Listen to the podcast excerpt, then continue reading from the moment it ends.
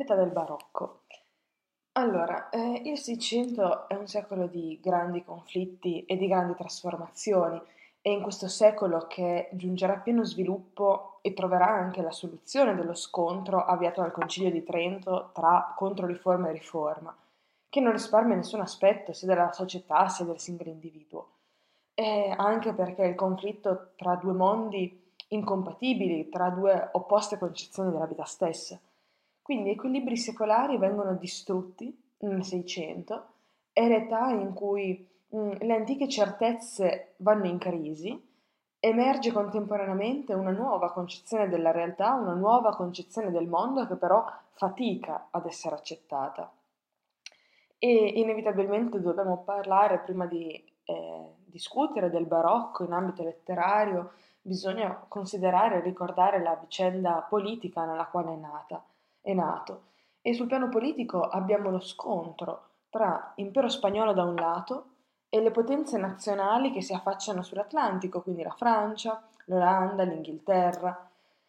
La pace dei Pirenei, quella del 1659, aveva segnato il declino irreversibile della potenza spagnola e, di contro, l'ascesa della Francia, che era diventata lei la grande potenza, le, la, lo stato egemone dell'Europa.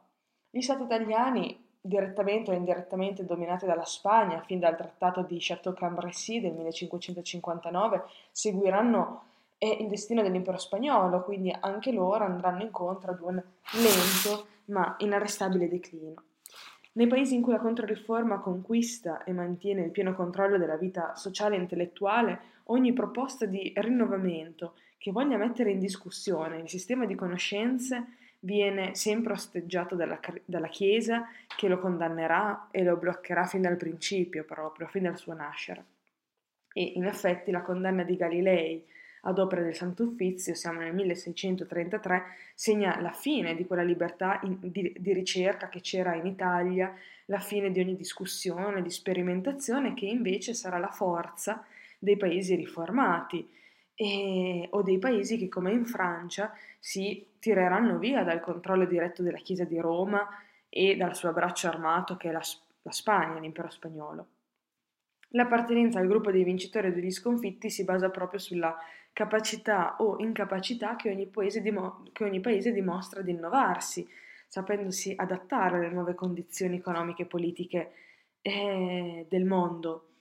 La profonda trasformazione eh, delle istituzioni politiche all'interno degli Stati europei che superano il confronto con l'impero spagnolo è proprio il segno di queste grandi trasformazioni sociali e ideologiche che modificano le basi stesse della convivenza civile e trasformano quindi tutta la società. Nei paesi protestanti il principio di tolleranza religiosa era stato già affermato con la pace di Westfalia, e che pone fine, siamo nel 1648, alla guerra dei trent'anni, che vanno appunto dal 1618 al 1648 e proprio questa, proprio questa pace di West- Westfalia dà origine a una serie di norme eh, di tutela dei diritti dell'individuo che sono la base della nostra, anche della nostra concezione liberale dello Stato. Quindi in queste condizioni di confronto, di tolleranza, eh, si sviluppa molto più facilmente la ricerca scientifica e tecnica, che sarà poi la base della rivoluzione industriale inglese del Settecento. Si può quindi individuare nella cultura del Seicento un elemento comune a entrambe le aree in cui l'Europa stava per dividersi, e questo è la coscienza della crisi degli antichi modelli. Questo è universale. Sconfitti o vincitori, comunque entrambi percepiscono questa crisi, e che è d'altronde anche la condizione indispensabile per formulare delle proposte innovative. E L'Italia fino al 1630-1640 era ancora all'avanguardia nella poetica, infatti quella del barocco letterario, la pratica della ricerca scientifica con la scienza nuova di Galileo, eh, che porteranno al superamento di secolari abitudini intellettuali, alla costruzione di una nuova sensibilità di una cultura moderna, beh, l'Italia c'è, eh, primeggia l'elaborazione delle forme del barocco letterario e artistico, la metodologi- metodologia, i nuovi criteri rivoluzionari anche da applicare allo studio della natura, però Se ci sono, sono anche le ultime occasioni in cui gli intellettuali italiani riescono a partecipare in modo originale allo sviluppo di pensieri destinati ad aver peso sulla storia futura. Ehm, il Seicento non è solo il Seicento della politica dell'Europa, è, ehm, è anche il secolo che riscrive l'intero universo. Pensiamo alla scoperta ad opera di Galileo dei satelliti di Giove, scoperta nel 1609, e questa è una innovazione rispetto all'idea della cosmologia tradizionale. La scoperta dei rilievi lunari, siamo sempre nello stesso anno,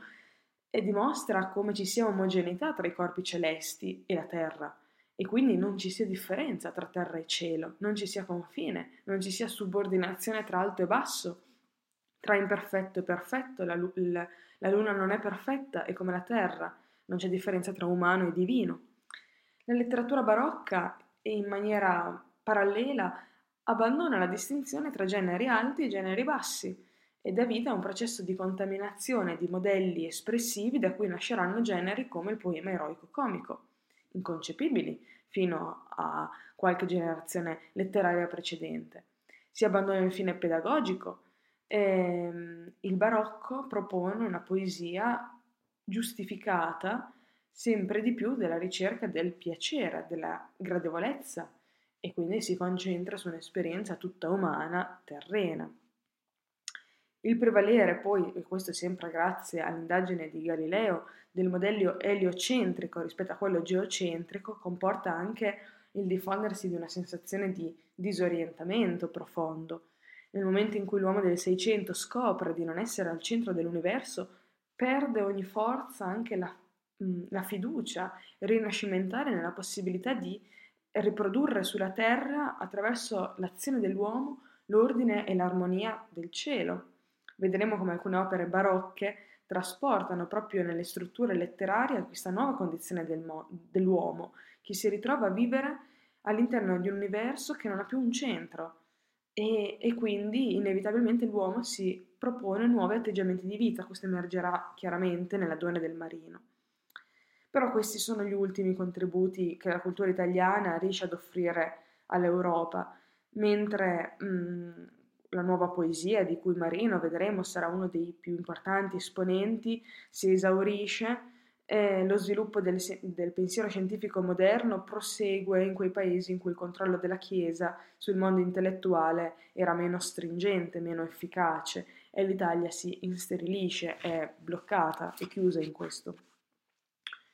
Ma a livello politico, a livello politico la lenta e inarrestabile decadenza dell'impero spagnolo, che era il famoso impero su cui non tramonta il sol, per quanto esteso, con l'emergere in Europa della Francia come alternativa, come altra potenza egemone, eh, non è semplicemente un cambio di forze, non è un semplice passaggio eh, alla Spagna succede alla Francia, ma comporta una trasformazione profonda anche del quadro geopolitico del mondo e dei rapporti tra l'individuo e la politica.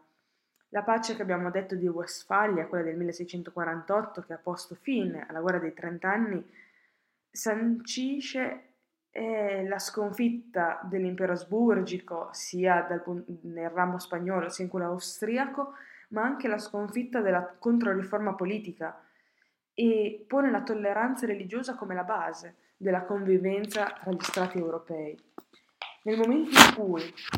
i monarchi cattolici e le potenze riformate accettano il principio secondo il quale è il singolo suddito libero di scegliere quale religione, in quale religione credere, a quale fede appartenere, si apre la possibilità di affermare delle libertà, libertà individuali che sono eh, parte delle conquiste più alte della coscienza moderna e sono la base delle organizzazioni sociali più avanzate e progredite.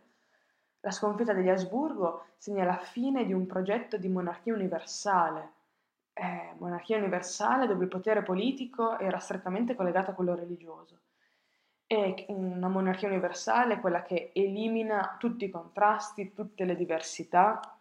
non è tollerante e vuole dare solo il proprio ordine, che deve essere assoluto eh, all'interno del quale tutti si devono conformare alle norme, alle norme superiori stabilite dall'autorità suprema. E, ehm, dall'impostazione che i gruppi sociali e politici seppero dare della crisi profonda eh, di questi decenni dipese sempre di più lo sviluppo successivo della storia dei popoli europei. Perché? Beh, la lentezza con cui i popoli che gravitano intorno al Mediterraneo giunsero a realizzare un aspetto sociale e strutture economiche moderne e democratiche trovano proprio spiegazione, se non del tutto, almeno parziale, nel ritardo che, si, che vennero accumulando in questi anni, in questi decenni. La vittoria della Francia, lo sviluppo dell'Inghilterra, mm, dell'Olanda, una nazione che scopriva la propria forza negli, dagli orrori delle guerre di religione, spostava nelle nazioni del centro Europa il focus politico del continente, lo tirava via dal Mediterraneo. Era la loro supremazia, erano loro i modelli di riferimento. E alla base di questi stati moderni eh, non sarà tanto l'esperienza del fallimento della monarchia spagnola, quanto l'esperienza dello Stato centralizzato, sì, assoluto sempre, ma laico, di Luigi XIV, oppure il modello della monarchia costituzionale costituzionale inglese che nascerà con la rivoluzione del 1688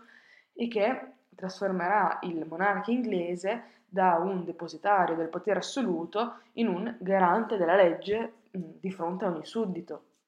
Quindi col 600 muta la, politi- la politica, ma anche la geografia politica del mondo. In realtà già negli ultimi mh, decenni del Cinquecento le operazioni decisive si erano spostate dal Mediterraneo all'Atlantico. E ehm, il controllo dell'Atlantico consentiva e assicurava le comunicazioni con le colonie delle Americhe, del Nuovo Mondo, che portavano oro, portavano argento, portavano i prodotti delle piantagioni. Ma l'Atlantico collega anche con le altre rotte. E nazioni fino a quel momento poco importanti, marginali, come l'Olanda e l'Inghilterra, diventano strategiche, si trasformano in potenze marittime coloniali. Quando nel 1581 le sette province unite dei Paesi Bassi, che erano calviniste, proclamano la loro indipendenza da chi? Dalla Spagna cattolica, Filippo II, Filippo II al governo dal 1556 al 1598, e Filippo II non riesce a piegare la resistenza di questo popolo che, grazie all'esperienza mercantile, è capace di organizzarsi da solo, anche sul piano politico, e eh, non vuole più sottostare alla sovranità spagnola e non vuole più essere perseguitato per la propria fede. E nel momento in cui Filippo II affronta militar- militarmente l'altro suo rivale, che è l'Inghilterra,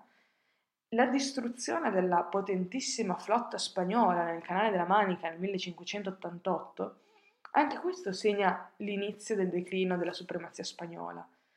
Tanto che quando nel 1616 motivi dinastici a cui si intrecciano quelli religiosi costrinsero Filippo eh, di Spagna a intervenire nella guerra dei trent'anni, prima di essere riuscito a sanare la propria situazione interna, va a finire che prende la strada che avrebbe portato il suo impero non solo alla sconfitta in una guerra, ma a una condizione di debolezza dalla quale non si sarebbe più risollevato, e infatti la Spagna tramonta. Gli apparenti punti di forza dell'impero, che erano la sua estensione territoriale, l'identificazione con gli interessi universali della Chiesa cattolica, sono, sono alla fine le cause della sua debolezza. Questa catena di guerre che insanguinano l'Europa, per così tanto tempo, così tanti anni. E questa fu la causa principale della crisi economica che afflisse anche tutto il secolo e visse il suo apice nel 1630. La scarsità delle risorse alimentari, per esempio, o queste carestie che ritornavano sempre, legate anche alle pestilenze, furono all'origine di sanguinose rivolte popolari. Ricordiamo quella descritta da Manzoni nei Promessi Sposi, è la rivolta popolare a Milano, che è un esempio tra moltissimi. La necessità di far fronte a queste emergenze portò a una radicale trasformazione dei rapporti tra i vari ceti sociali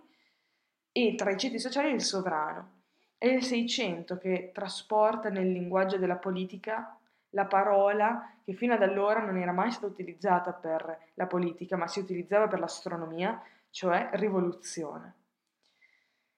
Gli esempi di soluzione positiva dei, di questi problemi tragici dati dalla crisi economica e dalla guerra vanno ricercate nei paesi destinati a uscire vincitori, quindi l'Olanda, quindi l'Inghilterra, quindi la Francia. La guerra di indipendenza, per esempio, condotta dagli olandesi contro la Spagna, non, mm, non avrebbe mai condotto a niente, non avrebbe portato il successo se la popolazione non si fosse tutta schierata in maniera unita contro la Spagna. L'alleanza quindi tra nobiltà terriera e i grandi mercanti crea in Olanda questa struttura dirigente che non solo ha competenze militari e organizzative che naturalmente servono per fare una guerra di indipendenza, ma si vede riconosciuta anche dalle classi popolari,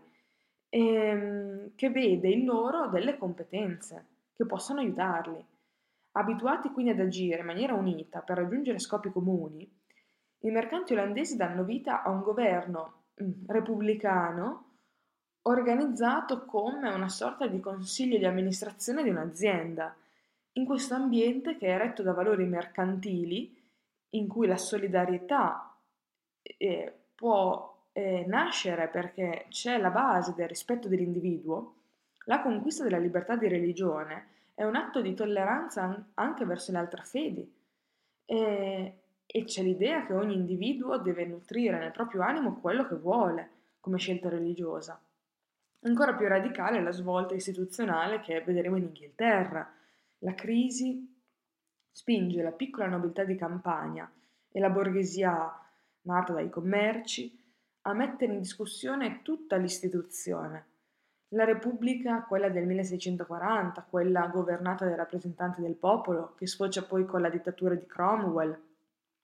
orienta tutte le risorse del paese in vista dell'espansione marittima e portano l'Inghilterra a diventare una grande potenza. A questo punto, una volta che le esigenze dei ceti emergenti sono state soddisfatte, l'Inghilterra ha una posizione di sicurezza data dalla sua potenza estera,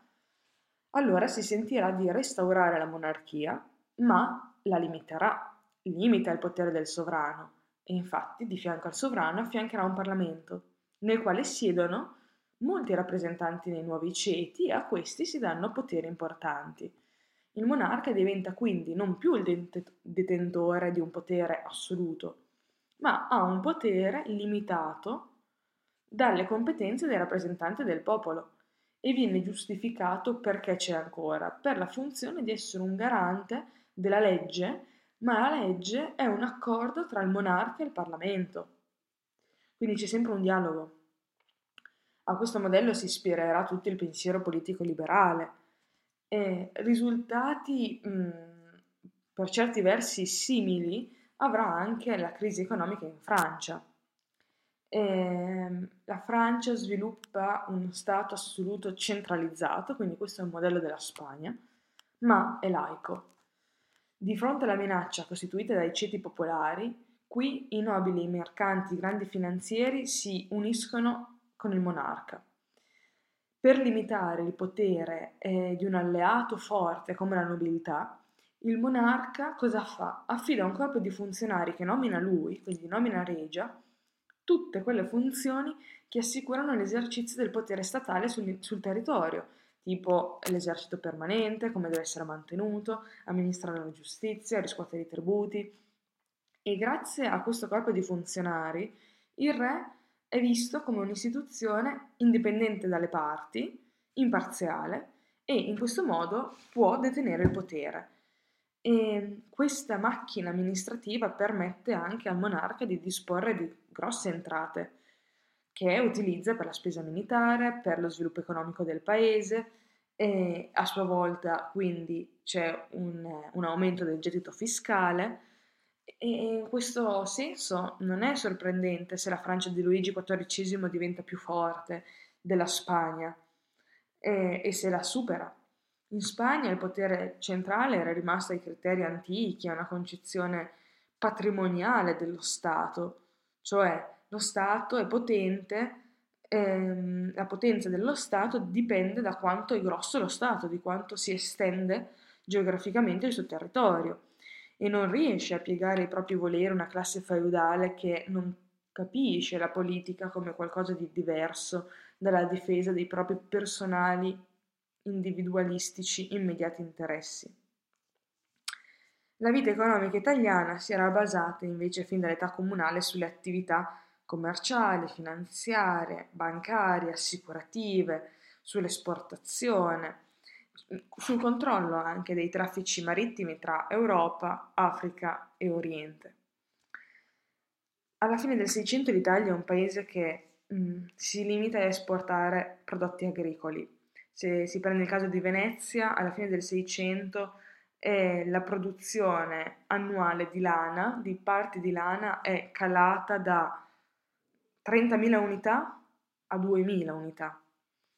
Quindi già i dati numerici fanno ben capire il, eh, la marginalità del nostro paese. La conquista poi delle colonie americane e l'apertura della nuova ro- rotta delle Indie che mh, mm, si raggiungono doppiando il capo di Buona Speranza aveva di fatto spostato del tutto l'asso del commercio mondiale dal Mediterraneo all'Atlantico. E ehm, anche le città marinare italiane si trovano ad operare quindi su un settore secondario rispetto allo scacchiere mondiale. La relativa scarsità di capitali impedì loro inoltre di tenere testa alla concorrenza dei portoghesi, degli olandesi, degli inglesi sulle rotte anche dell'Oriente. A metà del Seicento inglesi e olandesi potevano eh, insidiare tranquillamente il primato genovese e veneziano nel Mediterraneo.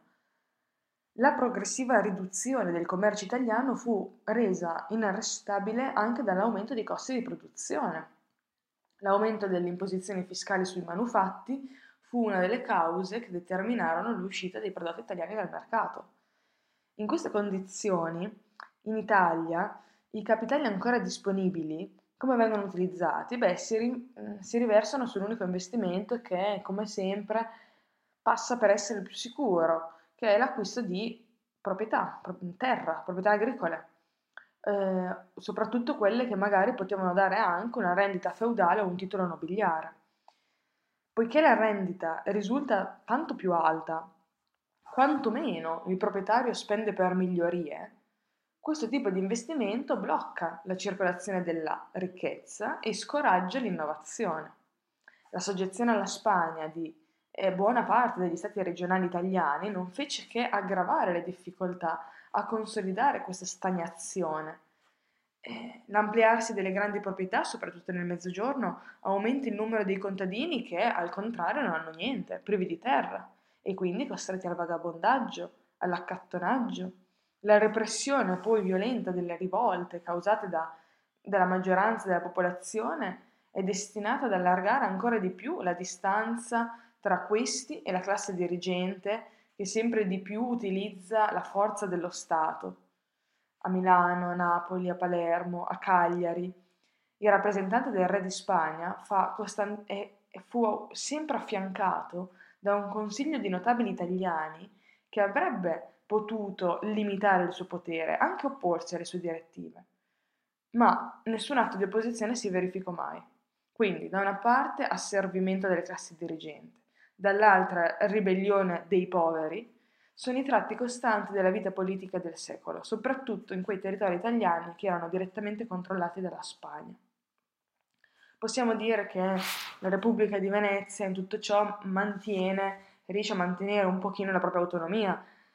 ma la sua sfera di influenza viene limitata, viene ridotta dalla concorrenza con gli inglesi, col, con l'Olanda, anche la pressione degli spagnoli in Lombardia la pressione turca nella zona del Levante, quindi è circondata da grandi difficoltà,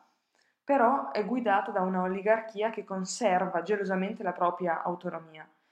e fa della città una delle poche oasi proprio di tolleranza all'interno di un'Italia legata dalla,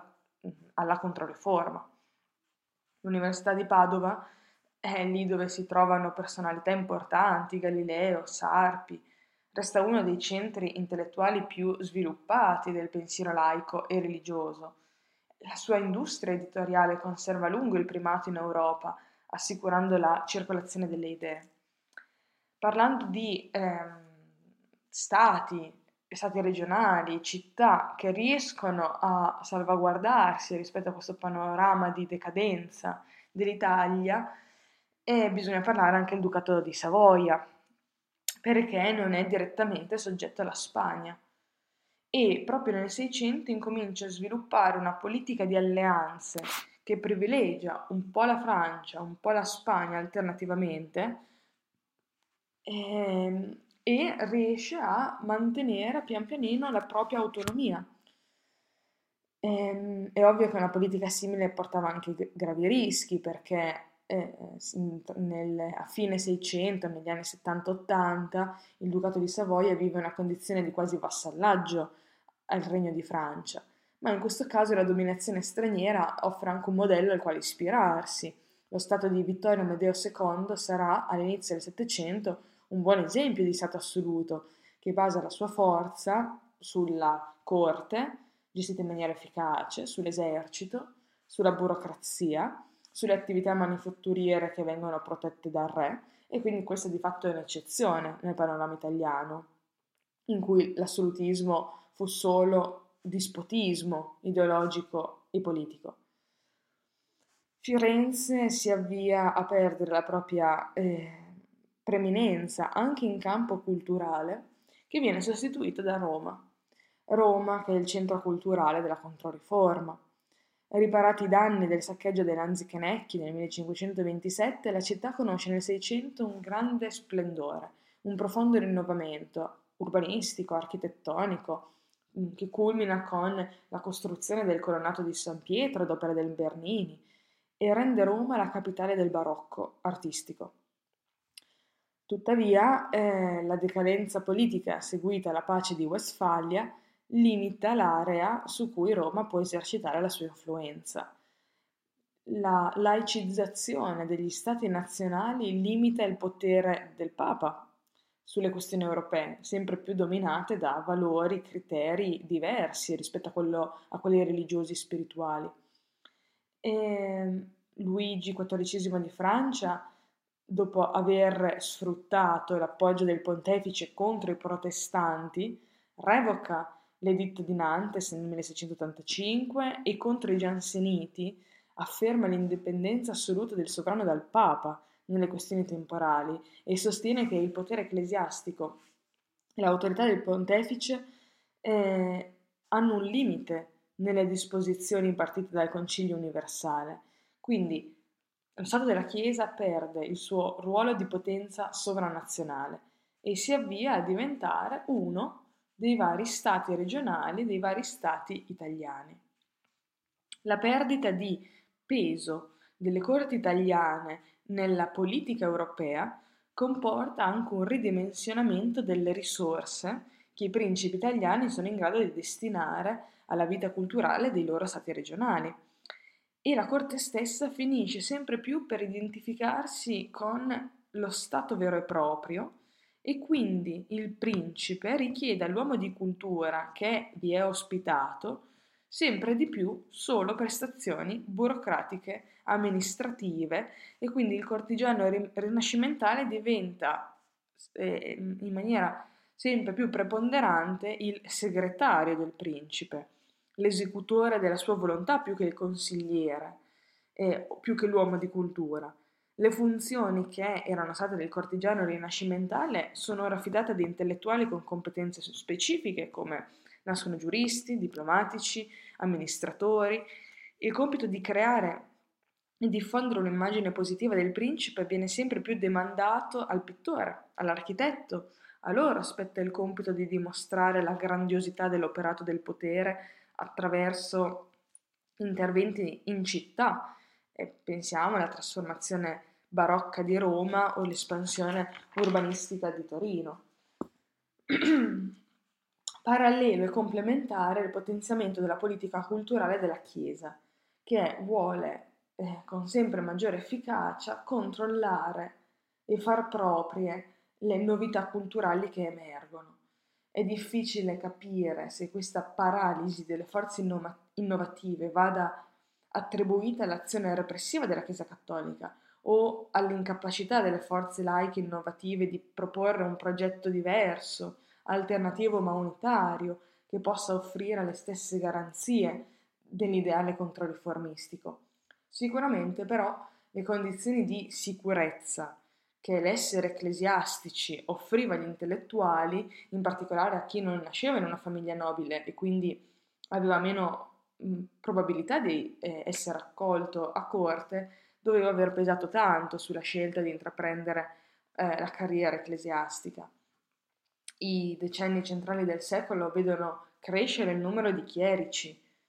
eh, sottoposti nella loro opera a condizioni non più gravi di quelle imposte ai laici nelle corti, essi godono di una maggiore stabilità, sono inseriti in una struttura prestigiosa, più potente di altri stati regionali, che vuole conquistare la supremazia in tutti i campi del sapere per affermare il proprio predominio ideologico. E il carattere statico dell'impegno ideologico della Controriforma incoraggia la specializzazione dell'intellettuale. Sono irrinunciabili e non perfezionabili verità fondamentali, si tratta quindi di adeguare a tutte le attività culturali creative, eh, settore per settore, le novità. Anche il fatto che la Chiesa, dopo il Concilio di Trento, eh, tenda a formare al proprio interno i suoi quadri intellettuali, favorisce il diffondersi attraverso seminari, attraverso scuole religiose, di una concezione molto tecnicistica e settoriale del sapere, una mh, mm, competenza professionale che guarda con diffidenza ad ogni elaborazione filosofica generale che rischi di mettere in discussione, come aveva fatto Galilei, i principi stessi del sapere e i compiti dell'intellettuale eh, a, cui, a cui deve rispondere. Indicativo il fatto che nell'opera, anche nell'opera di propaganda con cui combatte i protestanti, la Chiesa abbandona la pratica della controversia, perché questa richiederebbe per sua natura l'esposizione anche della tesi a confutare, e quindi l'abbandona e si limita solo all'illustrazione delle proprie posizioni, delle posizioni ortodosse. E, ehm, Uh, parlando della Chiesa, non si può fare a meno di parlare dell'editoria. Questo perché la nascita di un mercato librario retto da regole proprie aveva offerto al letterato del Cinquecento una collocazione sociale nuova e quasi autonoma rispetto ai poteri tradizionali. Questa opportunità però andrà sempre più restringendosi nel Seicento, un po' perché c'è stata una crisi di sovrapproduzione un po' anche per le restrizioni all'attività manufatturiera di cui abbiamo già parlato e l'editoria italiana soffre tantissimo delle restrizioni imposte dalla Chiesa, che si riserva il diritto di concedere quello che si chiama l'imprimatur, cioè il, la, la scritta si stampi, o al contrario di proibire la stampa di, di singole opere. La Chiesa non si limita a perseguire gli autori delle opere che giudica pericolose, ma dà sanzioni anche agli stampatori, ai librai che contravvengono alle sue disposizioni. Quindi il rischio di veder distrutta la pubblicazione di un libro spingeva gli editori a una attenta censura preventiva. Queste limitazioni, la perdita anche del mercato internazionale, spinse gli stampatori italiani anche a Venezia a una eh, riconversione dei loro cataloghi, che ospira, ospitarono sempre di più opere di natura religiosa e quindi capaci di garantire buona tiratura. Ehm, escluse dal Concilio di Trento, tra l'altro, la pubblicazione delle sacre scritture e dei padri della Chiesa, non si potevano stampare, la Chiesa eh, della Controriforma aveva proibito la diffusione della Bibbia, L'editoria produce quindi opere come le vite dei santi, i catechismi, libri da messa. Ehm, dall'altro lato è anche vero che il Seicento, a livello europeo, vede la nascita di opere di consumo, prodotte appositamente per un pubblico di collocazione sociale medio-bassa. Abbiamo parlato dell'editoria e della corte e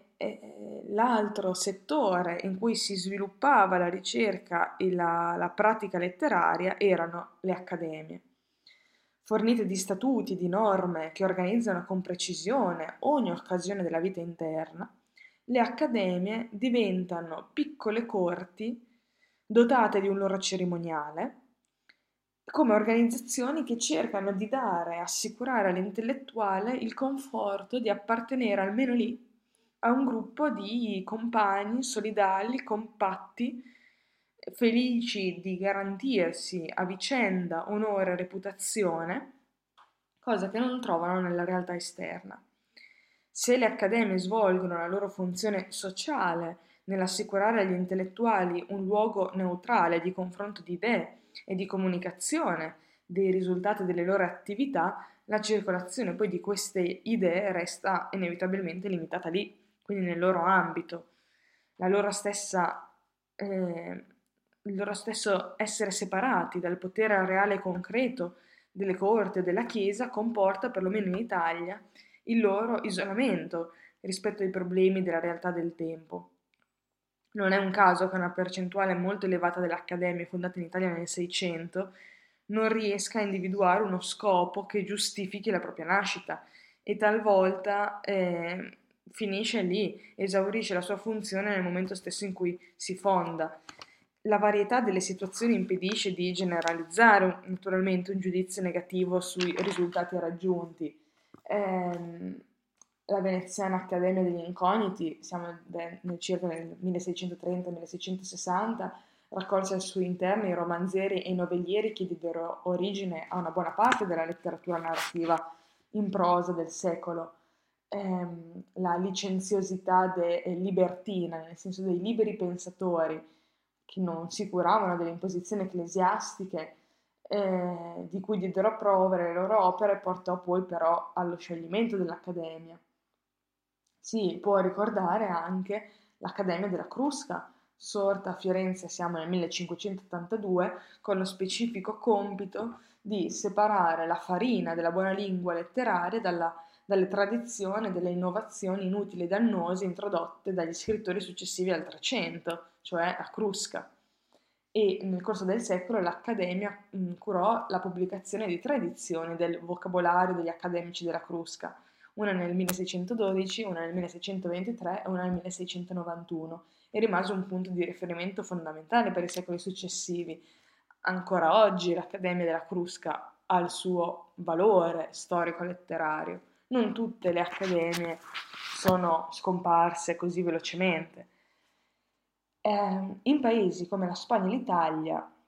in cui la profondità della crisi non può esprimersi in modo immediato sul piano politico e ideologico a causa di questa azione così conservatrice, così energica messa in atto dalla Controriforma, le esigenze di eh, rinnovamento si esprimono attraverso la trasformazione della sensibilità e del gusto che va sotto il nome appunto di questa tendenza artistica e letteraria che è il barocco. A causa della vastità del rinnovamento è difficile indicare un singolo evento, un singolo fatto che sia l'origine del fenomeno e, e che investa tutte le manifestazioni creative. Può essere utile cercare di iniziare a parlare di questo argomento proprio partendo dall'origine della parola che secondo alcuni pa- eh, studiosi deriverebbe dal portoghese barocco, che è una perla, è una perla irregolare, una, per- una perla non sferica. Secondo altri studiosi invece eh, l'origine è nella parola barocco, usata nella filosofia scolastica e indica un procedimento logico molto particolare, un sillogismo che apparentemente sembra corretto per come è impostato, ma ha una debolezza interna che lo rende vano. E il termine barocco iniziò a essere riferito all'arte e, e alla sensibilità del Seicento, solo però tardi, solo un secolo dopo, e, e di fatto inizia a essere utilizzato con scopo polemico per, per enfatizzare la bizzarria e l'irregolarità che sarà criticata nel Settecento sarà vista come superficialità e debolezza. Oggi invece che abbiamo superato questa visione settecentesca mh, mm, che condanna il secolo che l'ha preceduto, l'età barocca eh, scopre, la vediamo come quell'età che scopre nel disegno ordinato della natura l'anomalia, l'eccezione e si concentra tutta lì. Eh, di tutti i procedimenti presenti nel sistema solidissimo della logica fondata da Aristotele, questo secolo porta in evidenza il procedimento anche nel ragionamento, quello difettoso, che però affascina proprio per la sua ambiguità. In un mondo che si rivela ogni giorno diverso rispetto a come per millenni era stato presentato, la Terra costituita da continenti sconosciuti, abitata da popoli e razze mai viste prima, la Luna è simile alla Terra, l'universo non ha più eh, ogni centro e ogni confine. Eh, non è strano, quindi, rispetto a tutte queste novità, arrivate così, quasi tutte in una volta, tutte insieme, non è strano che l'intero sistema conoscitivo entri in crisi e il vuoto venga colmato dalla sperimentazione. In un clima di tensione e di dubbio che stimola la riflessione critica e cerca nuove basi e nuove certezze, sia individuali sia collettive. Non stupisce che l'arte figurativa preferisca alla riproduzione degli oggetti la finzione. Le chiese barocche hanno queste volte affrescate in modo da suscitare la sensazione di uno spazio verticale potenzialmente infinito, che vada ad identificarsi con il cielo. L'uomo che è in grado di orchestrare la finzione è anche in grado di affrontare gli inganni che la realtà presenta ogni giorno. Sulla consapevolezza della finzione e sul senso della vista sono basate alcune delle manifestazioni tipiche di questo secolo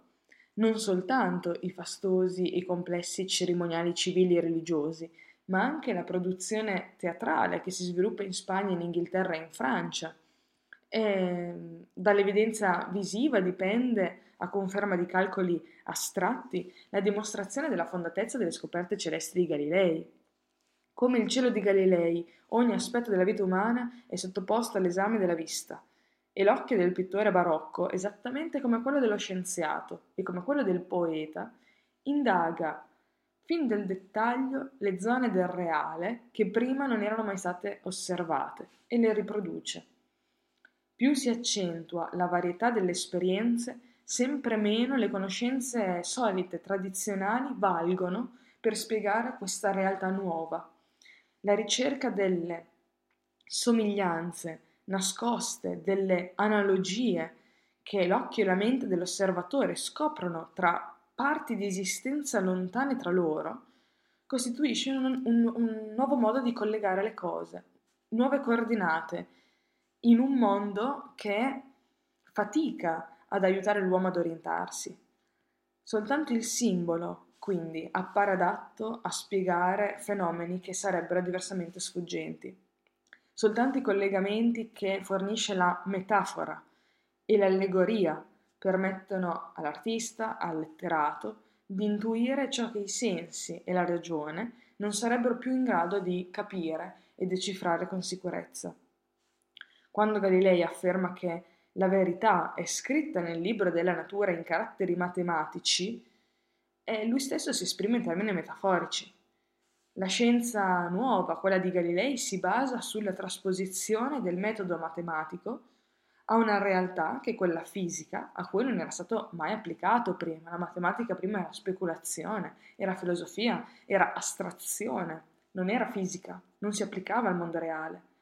Attribuire alla matematica finora disciplina puramente convenzionale il compito di spiegare fenomeni della realtà materiale è un'innovazione rivoluzionaria, per noi scontata, ma nasce qui, che soddisfa l'esigenza dell'età barocca di trovare, al di là della varietà apparente, una chiave di interpretazione unitaria della realtà materiale all'interno di essa. Se alcune ipotesi scientifiche di Galilei saranno naturalmente superate nel tempo e non, non saranno esatte, saranno insoddisfacenti, questo non oscura l'importanza della sua intuizione. Allo stesso modo, mh, bisogna considerare le esagerazioni, l'eccesso di sottigliezza, la, questa astrattezza concettosa, il compiacersi dei tecnicismi che ci allontanano dal gustare il barocco eh, in senso proprio, questo non dovrebbe essere un pregiudizio che, natu- che nutriamo per il barocco, perché era il prodotto del travaglio doloroso di sperimentazione di quell'epoca.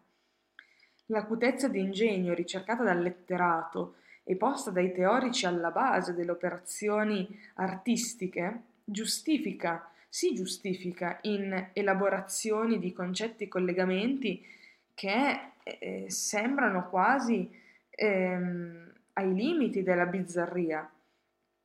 Così l'attenzione alla tecnica può scendere in un tecnicismo fino a se stesso, incoraggiato dalla condizione di separatezza in cui il letterato tenta di salvare la propria identità. Nei grandi l'attenzione al momento inventivo e tecnico sollecitata dal barocco favorisce la presa di coscienza dell'autonomia e conoscitiva della letteratura e della dimensione personale seria dell'operazione creativa, vedremo con Campanella. La riflessione critica nata dal contrasto tra sostenitori della classicità e difensori della modernità costringe lo scrittore barocco a riconoscere il collegamento tra gli strumenti espressivi impiegati alla concezione del mondo. Ne deriva la necessità di adeguare la tecnica della scrittura alla concezione del mondo che lo scrittore scopre, esprime e eh, propone al lettore. Allora, abbiamo già accennato al fatto che queste radicali trasformazioni apportate dall'età barocca alla mentalità e alla cultura europea trovano fuori dall'Italia i luoghi del pieno eh, sviluppo. Mentre per la produzione teatrale inglese, spagnola e francese del Seicento eh, bisogna fare riferimento a grandissimi nomi della loro letteratura, ehm, è opportuno ricordare in questo momento la situazione italiana di inizio secolo e lo, lo, specifico estratto letterario, anche perché è l'Italia in realtà a proporre letteratura i primi esempi dell'innovazione barocca, e qui abbiamo la poesia, l'ambito in cui l'espressione diventa più piena. Il primato letterario nel settore garantisce ancora in apertura di secolo una risonanza europea dell'Italia se il manierismo aveva rappresentato l'inizio dello sregolamento di un sistema di regole non più giustificato dall'esperienza di vita e dagli orientamenti degli scrittori, il barocco letterario nasce e si definisce come volontaria rottura con quegli ideali di equilibrio e di composizione delle, tensio- delle tensioni che la realtà del mondo rende sempre meno credibili, meno praticabili. La novità è l'emergere negli anni eh, a cavallo del secolo della volontà di liberarsi da tutte queste regole che erano nate da una lettura prescrittiva della poetica di Aristotele, elaborate a metà del secolo precedente e fino a quel momento rigorosamente rispettate eh, dai manieristi. Preceduta e preparata dalle polemiche su Ariosto e Tasso, Tasso è proprio l'ultimo eh, esempio di rispetto delle regole, ma contemporaneamente anche di modernità, la polemica degli scrittori innovativi si rivolge contro l'immobilismo del modello, sancito dal sempre questo principio di autorità, in nome dei diritti della modernità. La difesa della classicità, definita da Alessandro Tassoni nel 1602, riporta le sue parole, la stitichezza di una mano di zucche secche che non vogliono che sia lecito dir cosa non detta da lui, né diversamente da quello che egli disse, né che pur fra tante sue rime alcuna ve n'abbia che si possa dir meglio. E Tassoni con- contesta, in nome dei diritti della modernità, i limiti imposti dalla tradizione e rivendica al poeta il diritto e il dovere dell'innovazione che proporre dei modelli classici che possano essere adeguati ai tempi che cambiano. Marino, un altro poeta che vedremo, rifiuta di subordinare la ricerca del piacere estetico all'utilità pedagogica che era stata fino a quel momento lo scopo attribuito al poeta. Dalla formula di, eh, originaria di Orazio, eh, unire l'utile al piacevole, eh, Marino elimina proprio l'elemento del dovere, che era quello utilizzato dai tradizionalisti della Controriforma, e dice «È del poeta il film la meraviglia, chi non sa far stupir vada alla striglia». La, alla striglia eh, si sottopongono gli asini e i muli, quindi il tono, non, il tono fa, è di battuta, è di polemica, è un polemista barocco. E nel giustificare le proprie prese di posizione, Marino porta spesso l'argomento della svogliatura, cioè la svogliatezza dei lettori, che li allontana dai testi tradizionali e li spinge invece a leggere le sue opere. Ehm, in una lettera indirizzata a un poeta, siamo nel 1624, Marino non si limita a negare come Tassoni che le regole abbiano validità eterna, ma sottrae il giudizio sulla validità dell'opera ai critici per darla ai lettori. Dei lettori Marino apprezza la quantità, non la qualità. Dice in questa lettera: Intanto i miei libri, che sono fatti contro le regole, si vendono 10 scudi il pezzo a chi ne può avere e quelli che sono regolati, cioè fatti secondo le regole canoniche, se ne stanno a scopare la polvere nelle librerie. Io pretendo di sapere le regole più che non sanno tutti i pedanti insieme. Ma la vera regola, cor mio bello, è saper rompere le regole a tempo e luogo, accomodandosi al costume corrente e al gusto del secolo. Quindi Marino dimostra una grande acutezza nell'individuare la via che permette al poeta del Seicento la cui funzione corte abbiamo visto che è solo accessoria e, e subordinata e sempre più precaria, consente di conquistare una nuova funzione sociale, divenendo il portavoce di generiche, per ora, esigenze di rinnovamento presenti nella società, quindi di trasformarsi da ripetitori di contenuti tradizionali in testimone della crisi e ehm, promotore della nuova sensibilità.